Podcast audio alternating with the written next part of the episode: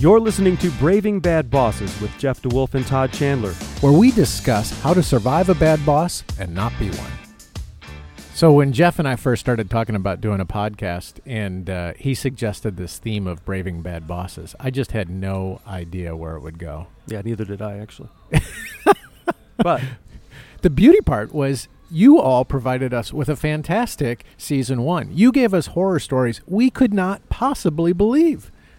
Yeah, yeah. And matter of fact, it made it hard, I think, for us because our goal is to teach people how to brave bad bosses. But most of those episodes, we just wanted to say, Get "Yeah, out." Maybe you should quit.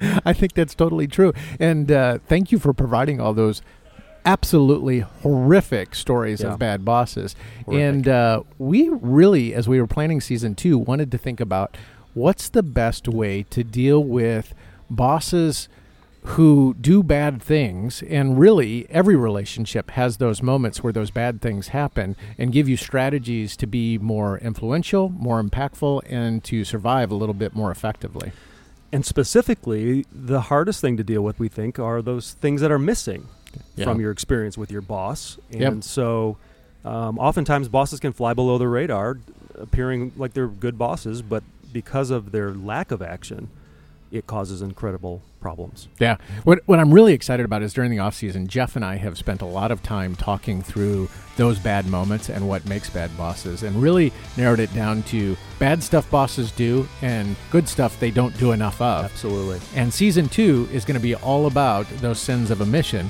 the stuff they don't do. That's right. That's right. Our theme is the sins of omission, and uh, we've got 12 great ones lined up, and I think we're going to have a great time. We'll see you next week.